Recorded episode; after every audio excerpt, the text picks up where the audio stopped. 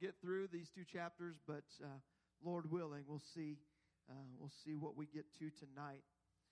And so, if you were here last week, the beginning of tonight's lesson is it's going to be an extension of where we left off.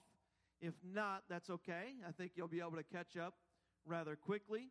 But we're just going to dive right in. So let's go to 1 Corinthians chapter 3. Let me get there myself. Just a moment.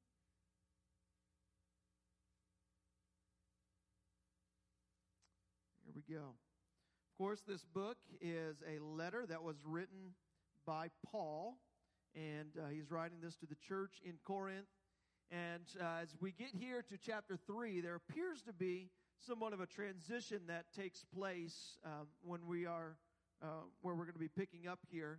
Really, it's less of a transition than it is of Paul returning to an issue that he had brought up earlier in the letter. He had discussed this issue, this one certain issue, and then he kind of moved on to another point. But you'll really see that what he was doing was he was setting up an argument, laying this out so that he could then use that to tie a bow on what he was addressing from the very beginning. And so, in fact, you know what, I told you to go to to chapter 3, but Let's go ahead. I just want to read a couple verses in chapter 1. So if you want to go back to chapter 1, we can look at what that issue was that Paul was addressing right at the outset after his greeting, after his thanksgiving for the church. He really just dives right in on this particular issue of division within the church. And so it's in verse number 10. He says, "I beseech you, brethren, by the name of our Lord Jesus Christ, that you all speak the same thing, that there be no divisions among you, but that you be perfectly joined together in the same mind and in the same judgment. For it hath been declared unto me of you, my brethren, by them which are of the house of Chloe, that there are contentions among you." He has this report of division within the church. "Now this I say, that every one of you saith, I'm of Paul, and I'm of Apollos, and I of Cephas," which is Peter, "and I of Christ." He goes on and says, "Is Christ divided? Was Paul crucified for you? Was Paul, or were you baptized in the name of Paul?" And so he's addressing the fact that there were divisions within the church, and he's beginning this letter in that way. And he now is going to go he then goes from that topic to this topic of wisdom.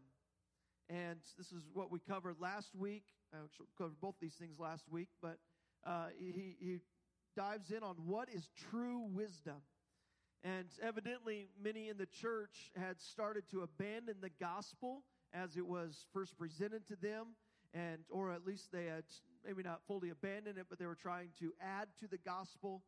They thought that this was not necessarily relevant for them in their modern day Greek world that they were living in, and that the Greek culture and all these intellectual ideas that were coming in, and how this seemed to be such a simple thing, that Christ was crucified, that there was a Messiah who had been crucified, and that didn't really register fully, they thought, and in a way that could enable them to reach their world and change their world. And so they were taking this gospel that had been presented to them, and they're saying, this isn't enough.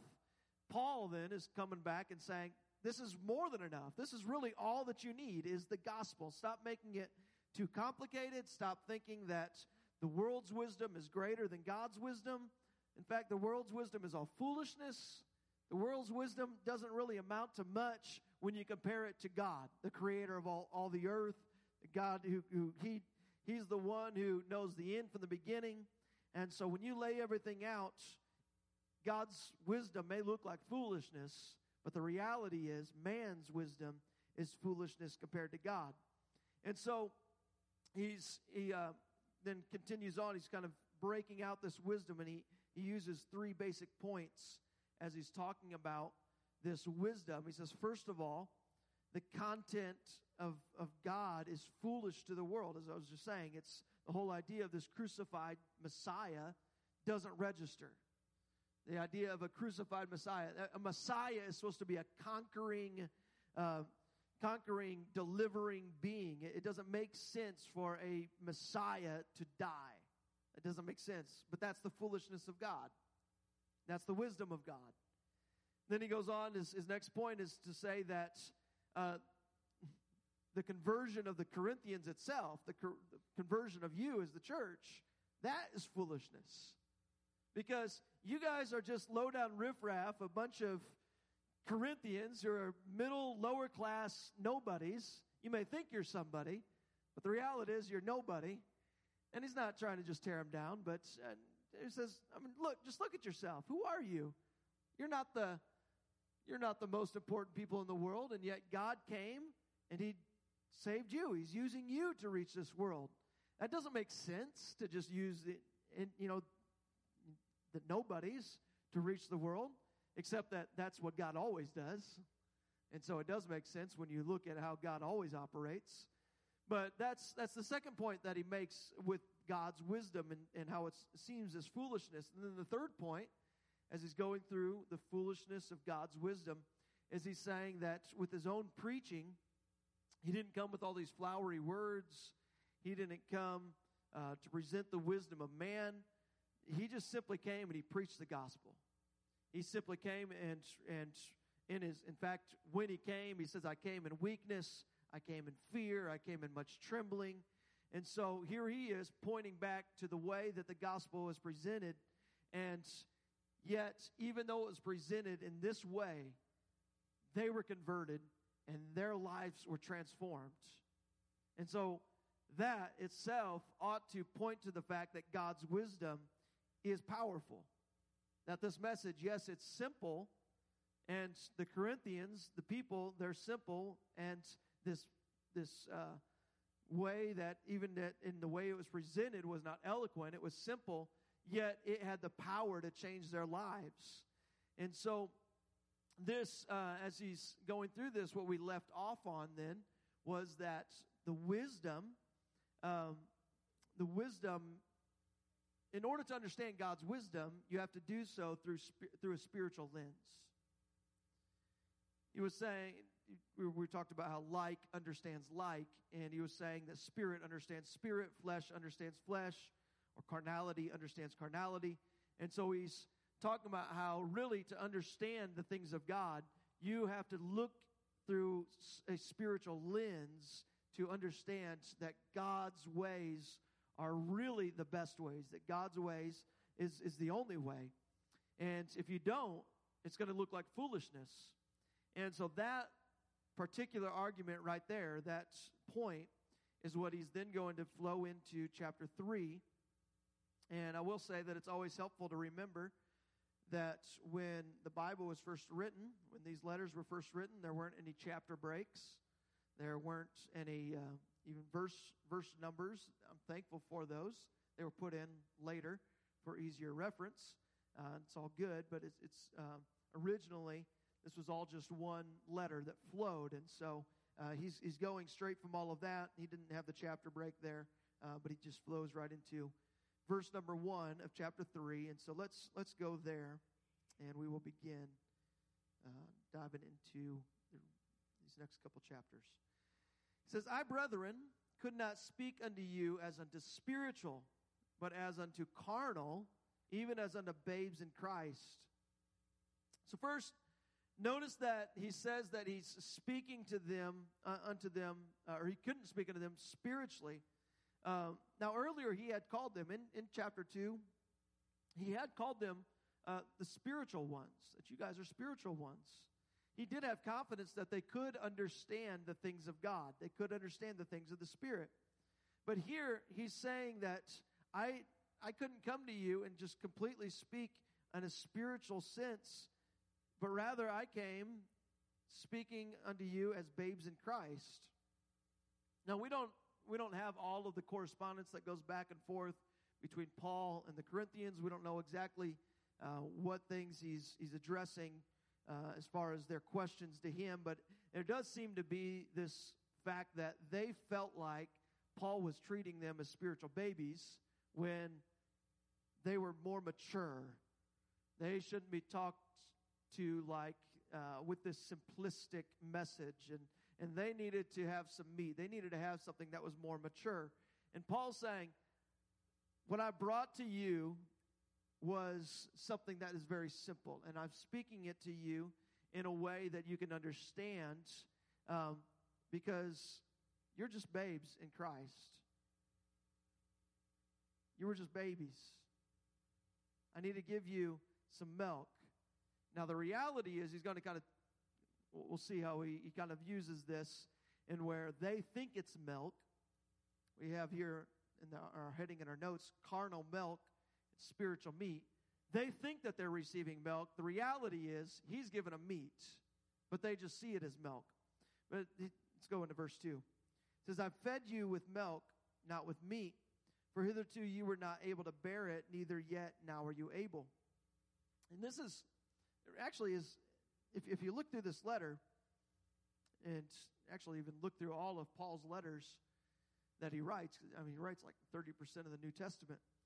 And so if you look at all of his letters that he's writing, there's, in the book of Corinthians, this letter that he's writing here, there's a lot of really deep things.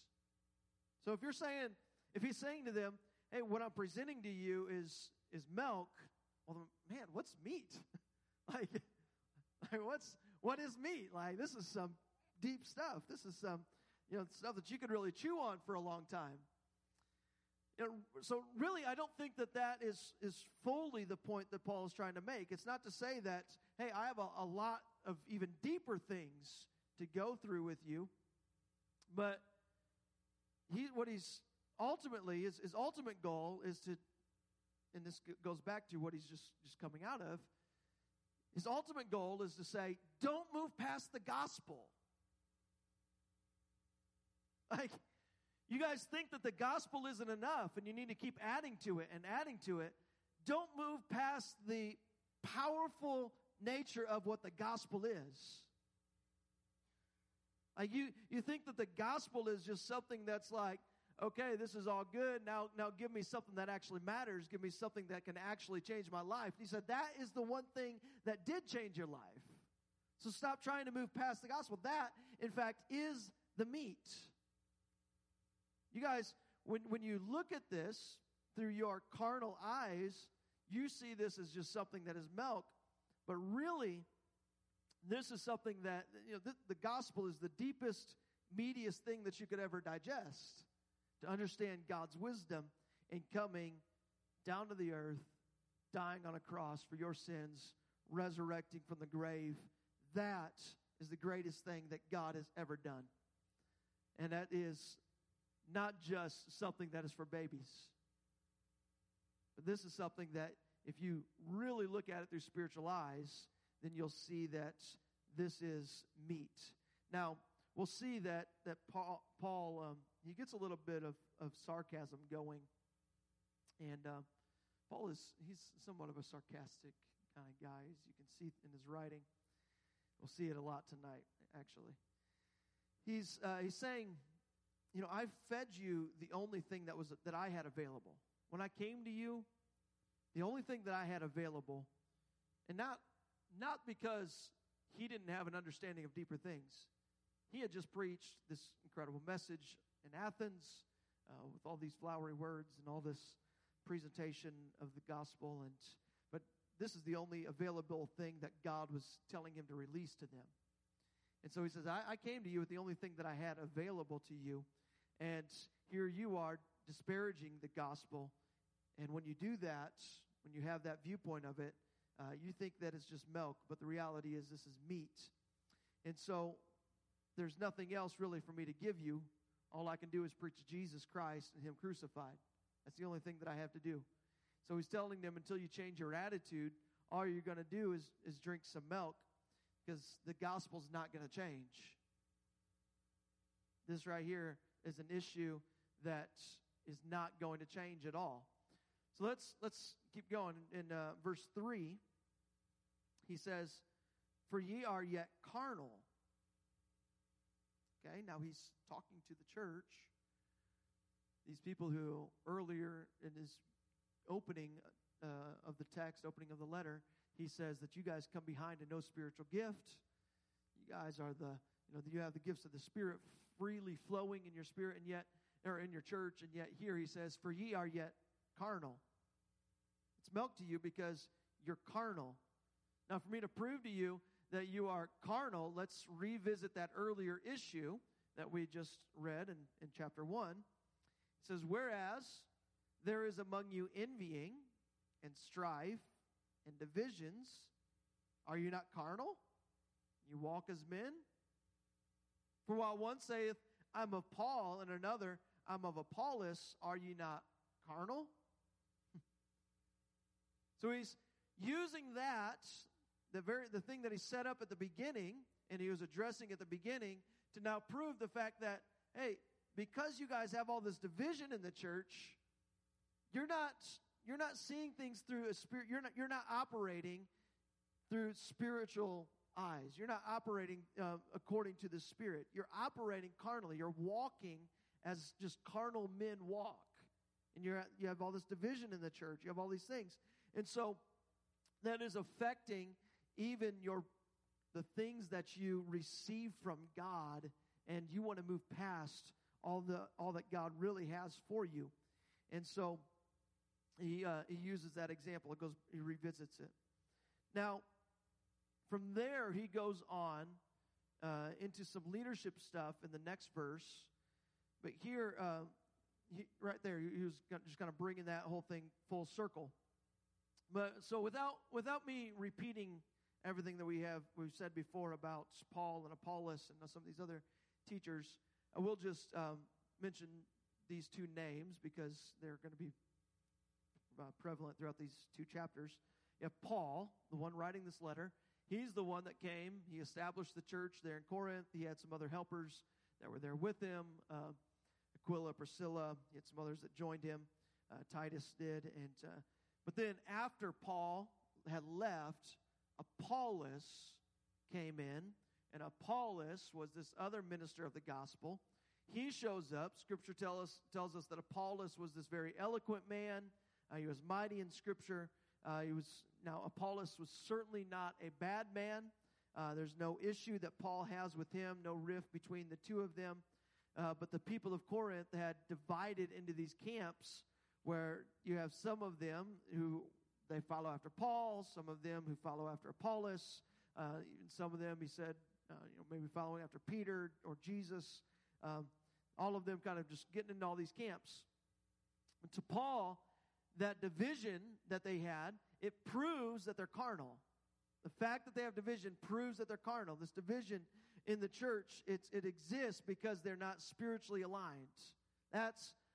This is what the proof is. That's what it's showing. And so now he goes into this discourse on leadership and begin in verse 5. It says, who then is Paul? And who is Apollos? But ministers. And now, that's like a loaded word for us. We think of a minister. We have all this understanding of what a minister is. Simply means servant. Or a steward. You have servants. Paul and Apollos. Who are we? We're just servants. That's all that we are. We're servants by whom ye believed. We are servants, and it's because we obey God, and because we are serving God, you believe now because of us. Even as the Lord gave to every man. I've planted, Apollos watered, but God gave the increase. We're just servants. We're planting, we're watering. So why are you going to divide the church over some people who just have a bag full of seeds? Why are you trying to divide the church over us? Let's keep going. So then, neither is he that planteth anything, neither he that watereth, but God that giveth the increase. Now he that planteth and he that watereth are one, and every man shall receive his own reward according to his own labor. So, Paul here, he is presenting his message really in the form of a farm. He's painting this picture of this farm, and it's God's farm. And God is the one, he owns the land. God's the one who owns the seed. God's the one that is in charge of the farm. And here he has given his servants, or the ones there on his farm, he's given them the job of planting. He's given them the job of watering. And now the owner of this farm, it's God, but he went out. He hired these servants. He found these servants to go out to sow the seed. He found them to go, and now the crop, it's grown up, and the crop is arguing about the servants who sowed the seed. So Paul is saying, hey, like, what's up with this? Like, this doesn't make any sense that the crop is arguing about the servants. He said, all I did was plant. Apollos, he just came behind me and he watered. So get the bigger picture. This is God's farm. It's God's seed. It's God's ground. This whole thing is this response to God's grace. And, you know, so who are we? We're nobody. We're nobody. So Paul, he's trying really to just kind of lift their view up a little bit and get them beyond some of these distractions that they have, and try to help them get a proper view of everything that's taking place within the church.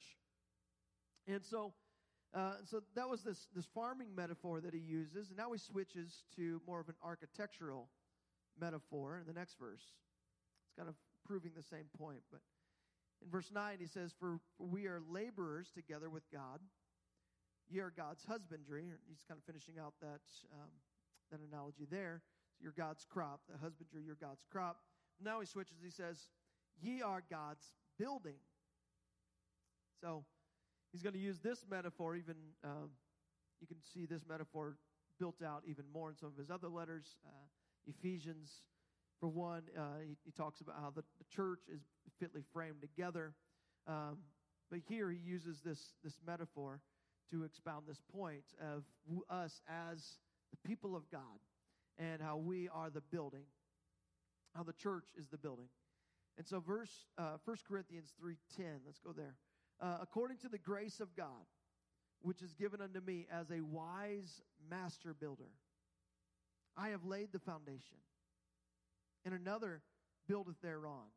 But let every man take heed how he buildeth thereupon, for other foundation can no man lay that is laid, which is Jesus Christ. This is going back really to some of that foolishness conversation, this foolishness and wisdom conversation that he was having. Now Paul is saying, hey, look, I came and I laid the foundation for you. Apollos came, he built upon that foundation that I had laid. We're constructing a building for God. But if anyone comes and tries to contradict what we taught, or tries to construct some other building that is different from the foundation that was laid, then that's a bad building. And not only so, but really there is no other foundation. There is only one foundation. And what you're messing with is the foundation. When you're trying to move off the gospel, you're messing with the foundation. Here you are trying to add to the gospel message. You're trying to dress it up and make it more presentable. And what Paul is saying is that this entire system of theology that we've been talking about is built upon the foundation that Jesus Christ came and he died on a cross for your sins and he resurrected, and that's enough. That's enough. And if you mess with that foundation, then the whole building comes tumbling down. You can't just pick and choose what you want to believe about this book. That's really what he's getting to. Like, you can't just go through here and just like say, yeah, I like this, I don't like that, I like this. Look, we need to tear a couple pages out here. So if you say, you know, Jesus really isn't God, well then, you know, then he's a liar. Nothing that he did, he's a deceiver. Nothing really mattered. If you say that his death on the cross and his resurrection isn't enough, then everything that he came to do was for naught. The whole thing unravels if you try to, or if you start to mess with the foundation of the gospel message. Remember, the whole crux of everything in 1 Corinthians is looking at this through a gospel lens. Here they are. I believe that the Corinthian church wanted to do good things. I believe that they looked at their world and their community, and they said, we want to make some good changes here. But what they're doing is they're saying that what we have, what we've been presented with, what we have right now, this isn't enough to change our world. And we better be careful ourselves as the church to ever move off the gospel, the power, the life-changing power of the gospel. This is enough. It's not to say that you can't have some nice building that you come to, like I believe that we have, or I may not be always the biggest fans of lights and all these things, but I think that it's nice to be able to have screens here, and just because you add things that make it presentable, all of that is good, but we better never move off the fact that it's this right here that changes lives. It's not about coming in and seeing the lights and the smoke and a good praise team and a great pumping music going on in here and how all of that can change somebody's life. No, it's this right here that changes somebody's life. In fact, it's this right here when you're sitting across the table from somebody, not inside the church, that changes lives. Sitting across the table from somebody at your work and just discussing Jesus Christ and how he's changed your life and just sharing your testimony, that works. And we should never move off of that. We don't need to add to it. We definitely shouldn't subtract from it. And what the Corinthians are doing is they're saying the gospel's not enough. You guys, you think that it's foolish. You think that this gospel message is foolish. And he's trying to get them back to the point to say, you may think this is foolish. The world may think this is foolish, but this is enough. I presented you with this foundation. I laid this foundation, and it's tearing me up that you're trying to build something on the foundation that I laid that doesn't line up with that. And so here we are. Let's continue on. Verse 12. Now, if any man build upon this foundation gold, silver, precious stones, wood, hay, stubble, every man's work shall be made manifest. For the day, that's he's speaking of the day of the Lord in the end times, that day when God comes back, that will declare it. Because it shall be revealed by fire. And the fire shall try every man's work of what sort it is. If any man's work abide, which he hath built thereupon, he shall receive a reward.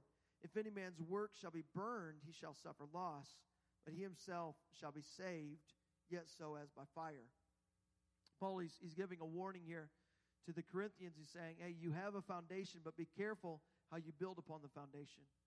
It's this warning to them that as individual saints, but also and especially this admonition to them as the church regarding what kind of leaders you allow to come and teach and work within the church. Because the safeguarding of the church, the safeguarding of the message, that's in the hands of the church. It's the responsibility of the church to keep itself pure. It's the responsibility of the church to make sure that what they believe and what they're being taught is doctrinally sound. It's pure. That's the responsibility of the church. And so Paul, he's telling them here, hey, don't let just anybody come in and build upon the foundation. Because there's some people, when they start building, it's going to be wood, hay, and stubble. I'm thankful for Apollos, who came, and when he was building some building with gold, silver, and precious stones. But just be careful of those who are coming in with the wood, hay, and the stubble. It's amazing You know how Paul is kind of just interconnecting all of these things. Verse 16 says, Know ye not that ye, so ye, he's talking collectively. This is not just personally, but collectively as the whole church.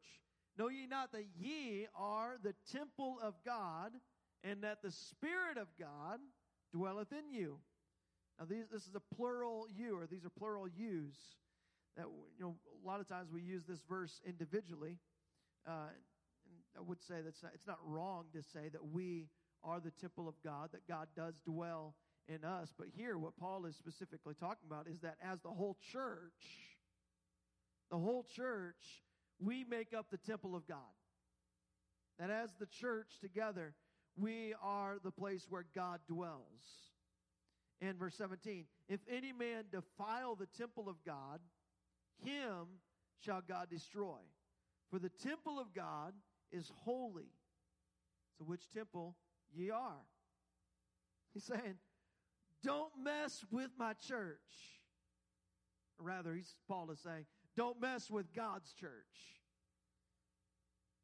I don't care what label you have. I don't care if you're a priest, prophet, Sunday school teacher. I don't care if you're an evangelist, new convert. I don't care who you are. Don't mess with God's church. Because it's the church that he came and died for.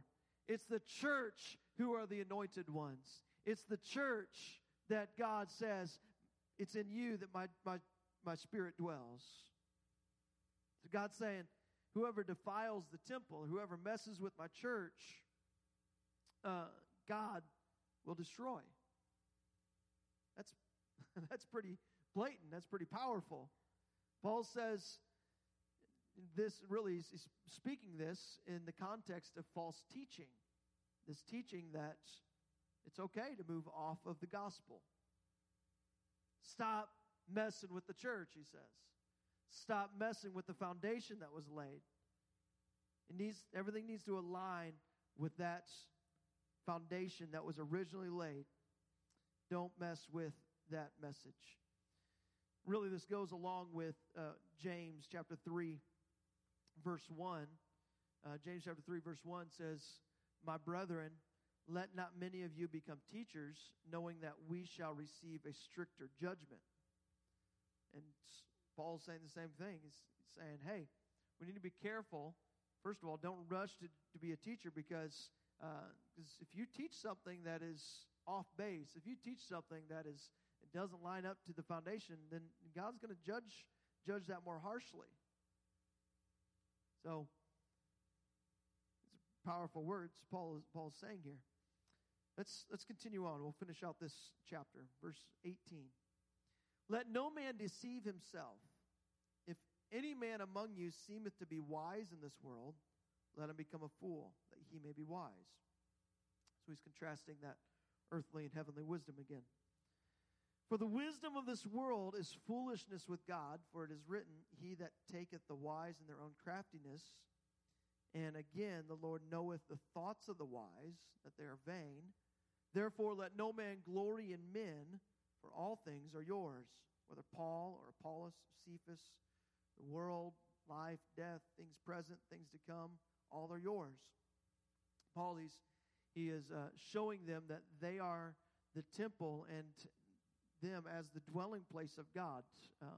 The church is the dwelling place of God. And that really all things are subject to them. And they don't need the things of the world.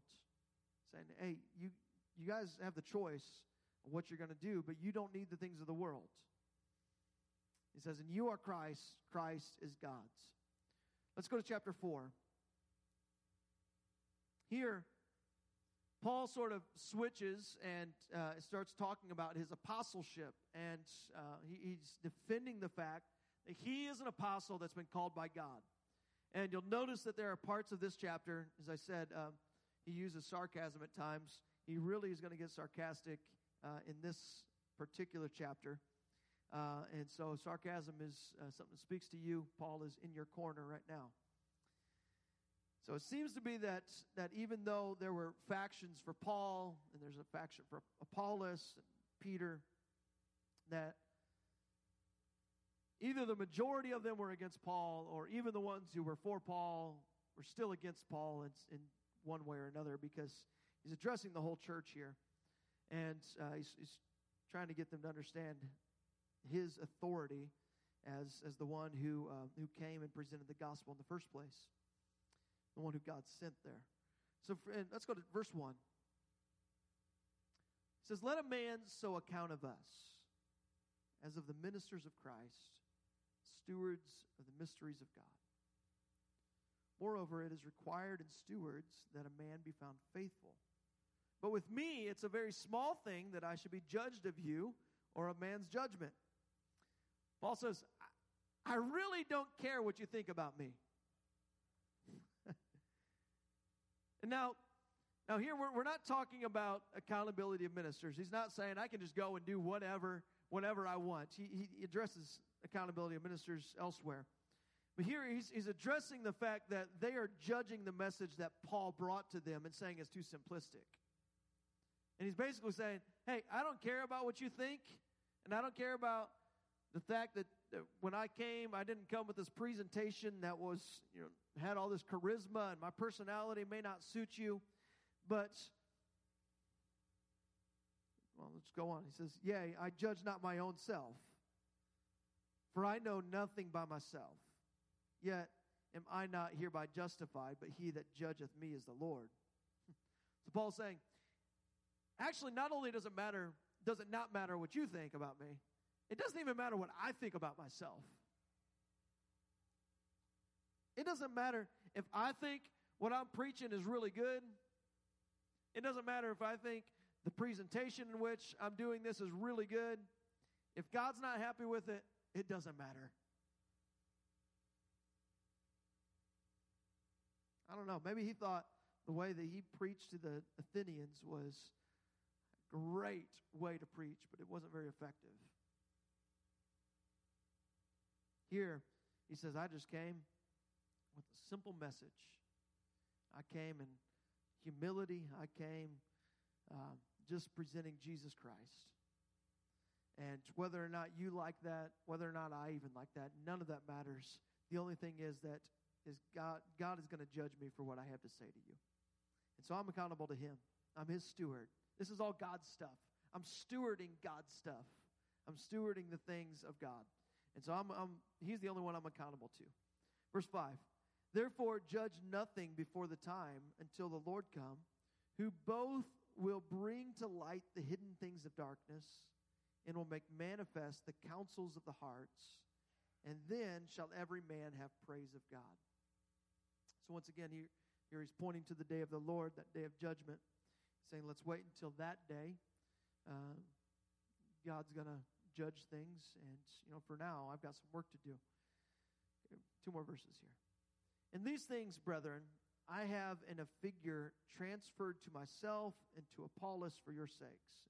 In other words, he says, I've been setting up all these metaphors, telling you about what our work is. I'm doing that for myself and for Apollos, so that you guys can understand what we're doing, like why we came to you. And I'm the one who planted this. Apollos came, he watered. I laid the foundation. Apollos came, and he built upon that foundation. I'm laying these metaphors out there so that you can understand what we did. "Not that you would, or that you might learn in us not to think of men above that which is written, that no one of you be puffed up for one against another. For who maketh thee to differ from another? And what hast thou that thou didst not receive?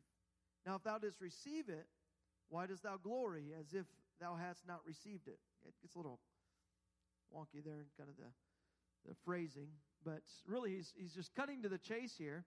And he's saying that if Apollos and I, if we can come to the conclusion that we're nothing and that we are simply servants of God and we're managers of God's stuff, that we then passed on to you, then why are you so puffed up about who you are? Like, what makes you think that all of a sudden you are something great? For us, if you follow the chain of events here, it went from God to me. I brought it to you. Apollos came and he reinforced it to you. And now here you are saying that you're something special and smart, and I'm not. So he's saying, just wait a minute. Like we didn't get it ourselves. I didn't get this myself, and so I'm not puffed up. So what are you bragging about? Because you definitely didn't get this yourselves. You didn't get this straight from God. You got this from me, who got this from God. So you guys are all puffed up about your own knowledge and how you're now better than us, and you think that you can get all your new revelations. And let's stop it. So he's really what he's doing is he's trying to show them the natural consequences of their thinking, saying that, you know, what you're thinking, it doesn't make sense. We need to trace this back to the fact that God is the one who presented it all to us. And now, as I said, his sarcasm begins to show in verse 8. He says, now you are full. Now you're rich. You have reigned as kings without us. And I would to God that you did reign, that we also might reign with you. For I think that God hath set forth us, the apostles, last, as it were appointed to death, for we are made a spectacle unto the world, and to angels, and to men. Paul here, he's setting this up as some kind of like death march, like you had some conquering king that came in, and they have their captors, they're parading them through the streets, and here they are, and all their humiliation, but you guys are the ones who are rich, you guys are the ones who are wise, you're smart, you're full, you know, but us, oh, we're just apostles, we're fools. You know, for us, our lives are on the line here. We don't have anything. Verse 10, he says, we are fools for Christ's sake. We are wise in Christ. We are weak, but you are strong. Ye are honorable, but we are despised. He's being really sarcastic here, and he's saying, you know, just look at this. You think that you're special. Well, if you're special, then we're nothing. If you're so wise, then we're foolish. If you're rich, well, then we're poor. If you know, there's two sides of this coin, really. It's not just sarcasm. There's the other side of the coin is that he's speaking direct truth to them. Paul is saying that if you appeal to all of your wisdom, if you appeal to the world's wisdom, then gladly we'll stand up as the fools. Because your wisdom is foolishness to God. And if you count what you have as riches, yep, we're impoverished. If you count what you have as strength, I'm weak. And if that's life, then I'm as good as dead. But on the other hand, what he's saying is, you know, through sarcasm, he's saying, hey, just look at you. You think that you're so special. Well, then look at us. Look at the contrast of this. You're so perfected. You're so grown up in the Lord. Look at us. We're just weak and we're poor. Paul, he's following up on what he had just said. You know, and let's go to these next couple of verses. Verse 11. He says, even unto this present hour, we both hunger and thirst, or naked, or buffeted.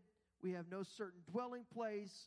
Labor, working with our own hands, being reviled, we bless. Being persecuted, we suffer it. Being defamed, we entreat. We are made as the filth of the world. We are the off-scouring of all things unto this day. I write not these things to shame you, but as my beloved sons, I warn you. So Paul, he's saying, these apostles, him, Apollos, says we are living this pretty destitute life here out on the mission field. And it's all because we're preaching the gospel of Jesus Christ. And now here you are despising us. You're despising the gospel that we preach, and you're despising us. You guys don't want an apostle that's poor. You don't want an apostle who's persecuted. You don't want an apostle who is destitute and homeless. And that's exactly what Paul was. He was homeless. You don't want that kind of apostle. It's embarrassing to you. It's embarrassing for you. It's not consistent with Greek wisdom and intellectualism. It's not consistent that you would have an apostle like me. And Paul is saying, hey, I'm coming, and I'm not trying to shame you. I'm just warning you of your attitude. I'm warning you that with this attitude, you're going to reject everything that ever changed your life and transformed you. Verse 15 says, for though you have 10,000 instructors in Christ, yet have ye not many fathers. For in Christ Jesus I have begotten you through the gospel. So you could have 10,000 people who will travel through your city, and they'll preach the gospel to you, or they'll preach to you. They'll preach a message to you. But you only have one father in the gospel, and that's me. Evidently, they're pushing Paul aside, him as their father in the gospel. They're saying, we don't want you anymore. What you brought to us is too simplistic. You're out of sync with the way that we're thinking. And he says to them, verse 16, wherefore I beseech you, be ye followers of me. I don't think Paul is saying this. If you follow everything up to this point, he's not saying this out of his ego. He's not saying this in a puffed up way of saying, look at me. No, he's simply pleading with them to say, be followers of me. I presented the simple gospel that Jesus Christ came and he died on the cross for you. Stop chasing after all these other things that everybody else is trying to get you off of that message. Be followers of me. Please follow me. He's begging them, please follow me. Don't go after these counterfeits. Don't go after all this false teaching. All these things they're going to try to add to the gospel, make it look more presentable. He says, be followers of me. Verse 17, for this cause have I sent to you Timotheus, who is my beloved son, and he's faithful in the Lord, who shall bring you into remembrance of my ways, which be in Christ, as I teach everywhere in every church. So here he is, Timothy is this companion that he had picked up along the way, this young man who he's mentoring, and I don't know, maybe Timothy, it's possible maybe he's the one that's bringing this actual letter. If not, then he came at some point right at the same time as this letter would have arrived to them. And he's saying, hey, I'm sending Timothy to you so that he can reinforce. I'm not able to come to you right now, but Timothy's there, and he's going to reinforce all this stuff. And now evidently, whatever Timothy does is he doesn't actually do a very good job because there's a second letter. And in the second letter, Paul is addressing this very thing a lot more. The fact that he is the apostle and that he defends his apostleship. He spends a lot of time in that in 2 Corinthians. But Timothy is coming there to reinforce this message and the fact that Paul was the one who planted the church, and they need to lean on his teaching. Don't stray from it. In verse 18, it says, now some of you are puffed up as though I would not come to you.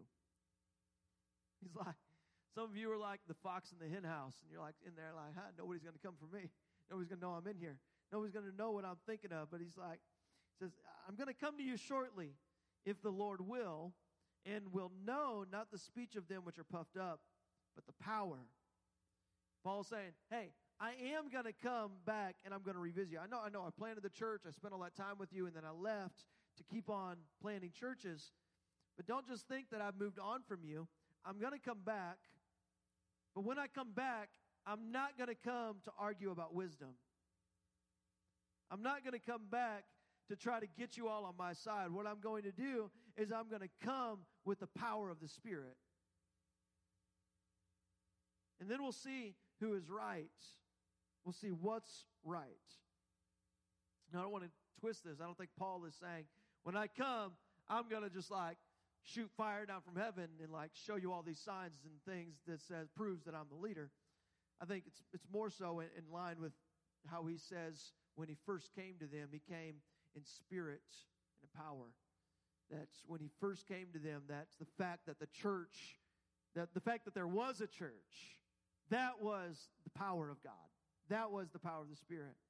Now, there may be signs all of this that proves that he is God's man. But I think the greatest sign was the fact that there were lives transformed. That's the greatest sign of the fact that he was God's apostle.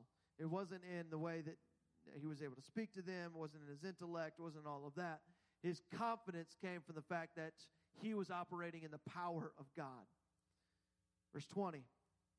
We're almost done here. Verse 20.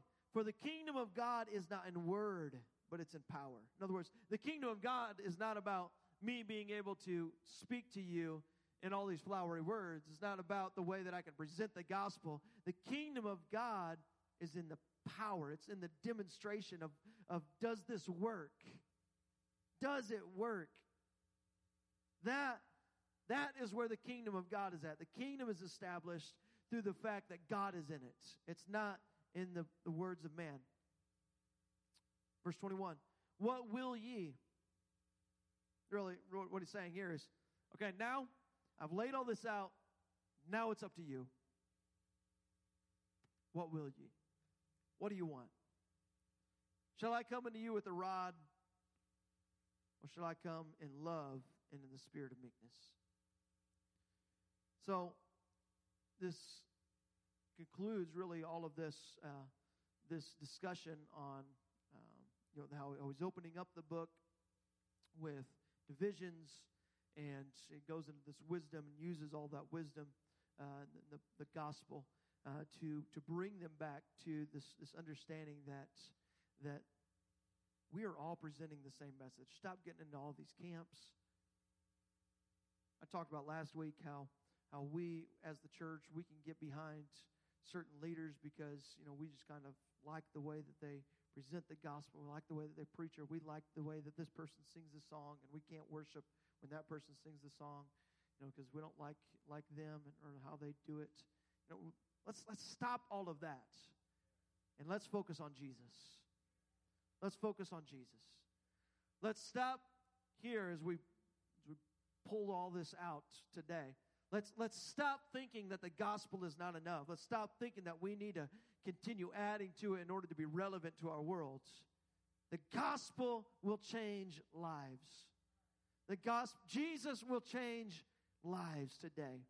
You don't have to pull from all the wisdom of this world in order to have lives changed.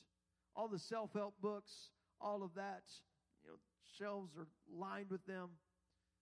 It's not to say that it's all junk, but in comparison to what God can do, it's all junk. In comparison to... Why is it all junk? Because there's only one thing that can give you eternal life. There may be some things that they can make you rich, they can make you prosperous here in this life, but if it doesn't make you prosperous for eternity, then what does it matter? We can have somebody who they're able to get all the followers in the world. I mean, they can spin a pretty yarn, and I mean they can really make things look really good. But if it doesn't just bring you to Jesus Christ, and it brings you to your knees in humility, and it brings you to the simplicity of the message of Jesus came for me and he died for me, and it doesn't cause you to weep because of that, nothing matters. All right, let's just give a really quick brief view into verse 1, or we'll start next week, because Paul does take a turn into the very next issue that he's going to address. He says, it's reported commonly that there is fornication among you. We're crying out loud. This is the church that he's talking to. And he says, it's reported commonly that there's fornication among you. But he hasn't given up on them yet. And God hasn't given up on them yet. And I find a lot of comfort in that. Why? Because there's no perfect church. And if God didn't give up on them, then whatever church you're at, if you're here and you look around and you say, I see some things here and there and there. Well, thank God, God hasn't given up on us. There is no perfect church. They certainly weren't a perfect church. We don't have a perfect church. There is no perfect church. If you do find one, don't go to it because you'll mess it up.